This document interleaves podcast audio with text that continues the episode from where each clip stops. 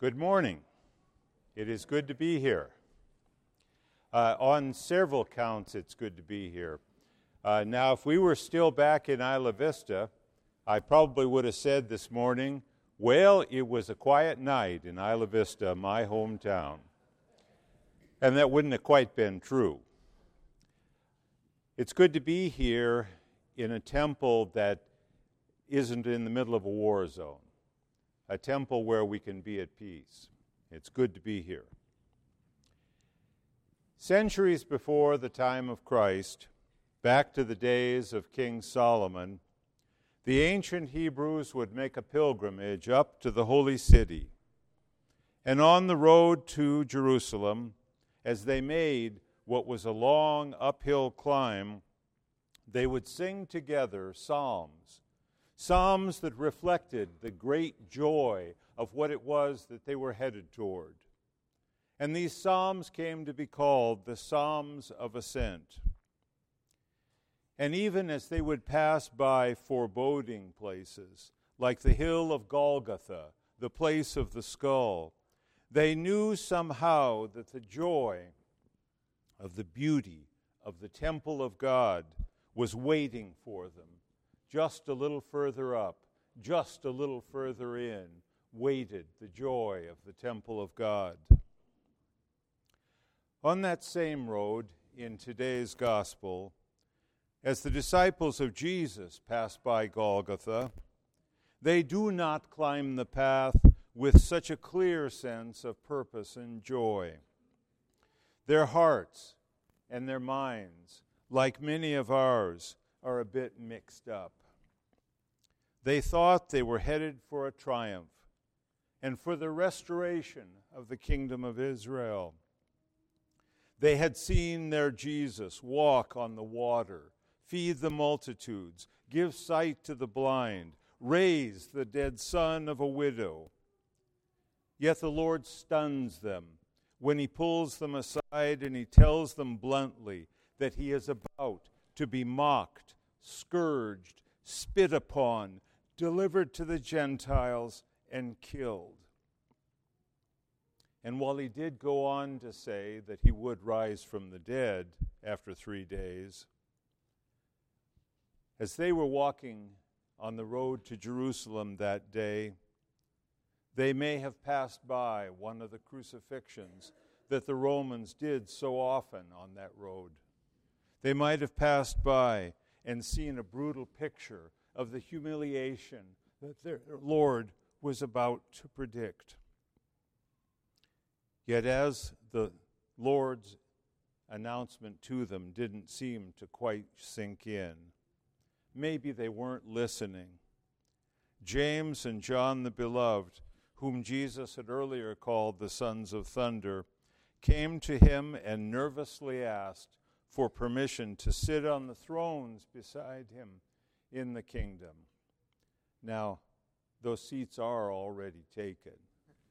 She has one of them, and he has the other.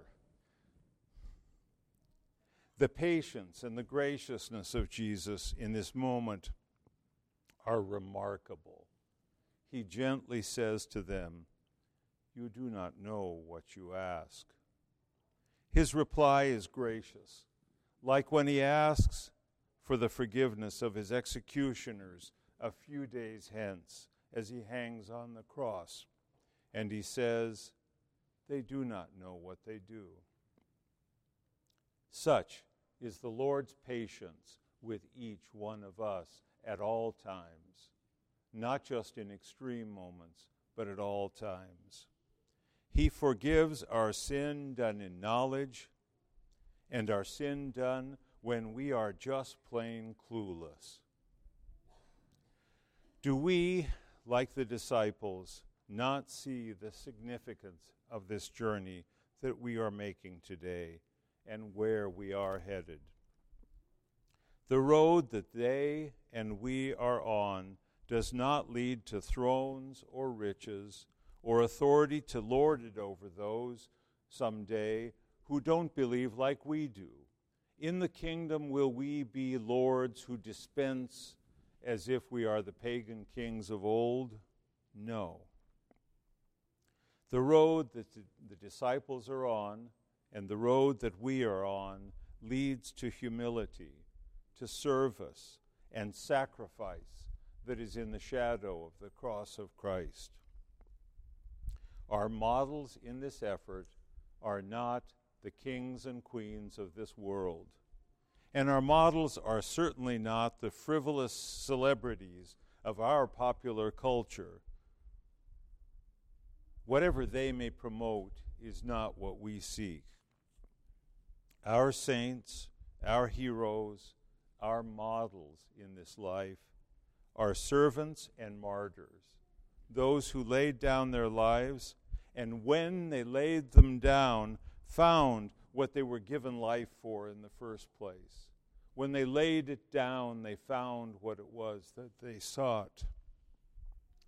Today, the, the church, in her wisdom, sets before us the repentance and the humility of St. Mary of Egypt. Her life, her passions in her youth were out of control from when she was a teenager. Then one day she stood in front of an icon of the Theotokos. And then she was blessed to touch a relic of the Holy Cross. And then she passed over the Jordan into the desert. And there she lived out the rest of her days, repenting and working on the beautiful image of God that she had borne in her soul even when she had soiled it. She worked without worry for the perishable body. And like John the Baptist, who she looks like in that icon of her there, when you look at her, she looks as if she is one of, of his kin, for she is. Like John the Baptist, she did not seek to be recognized or praised by the world. Yet, what conversations she must have had with God in the wilderness. And though none of us in the world would even know about her except for the one conversation in the desert with St. Zosimus, the gaunt image of her remains on most iconostases in Orthodox churches. And it remains there as an image of the very essence of what it is that we seek in Lent. Can we drink this cup and can we submit to this baptism insofar as it is there for each of us? We will not perhaps go to the desert nor live as she did, but what is that for us? What it comes to is this if we are going to go on to the resurrection, we must become servants. We must humble ourselves. He who wishes to be great must first be a slave. In St. John Chrysostom's homily on this gospel, he said of the Lord's own humbling, Before he humbled himself, only the angels knew him after he humbled himself, all human nature knew him. Yet see how his humbling did not make him less, but produced countless blessings. So then, St. John makes a short list of what the Lord's humbling himself produced. It is a list we might look at. By his humbling, he erased the curse, he triumphed over death, he opened paradise. He struck down sin. He opened wide the vaults of the sky. He lifted our first fruits into heaven. He drove out error and led back the truth. And he produced countless deeds of virtue. He accomplished so many good deeds that neither I nor all of humanity could set them before you in words. dare we not humble ourselves when He who created us has so humbled Himself? He was willing to condescend to walk among us and to be like us? And will we not kneel in confession like St. Mary of Egypt before the holy icon? And dare we not touch the holy cross with fear and trembling? If we are to have the resurrection, we must have this baptism first.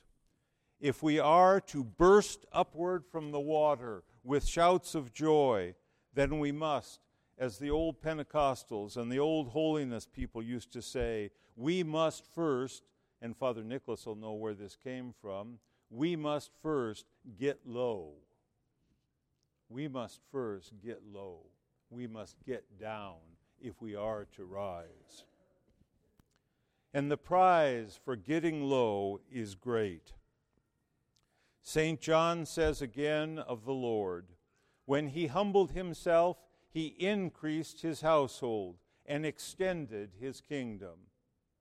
He who had everything increased his household and extended his kingdom by his humiliation.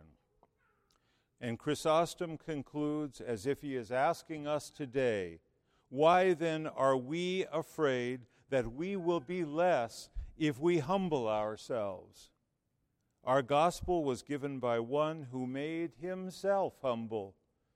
And if we are to speak effectively to the world, to our neighbors, and not just to our own house, not just to those who agree with us, if we are to be effective in our ministry for the life of the world and for its salvation, then we must do likewise as he did. We must humble ourselves. If we want to make progress on this Lenten road that we are on, then little by little we must get low. It will certainly not be in a flash, but Lent by Lent, confession by confession, as the Lord grants grace. But in this labor, take courage.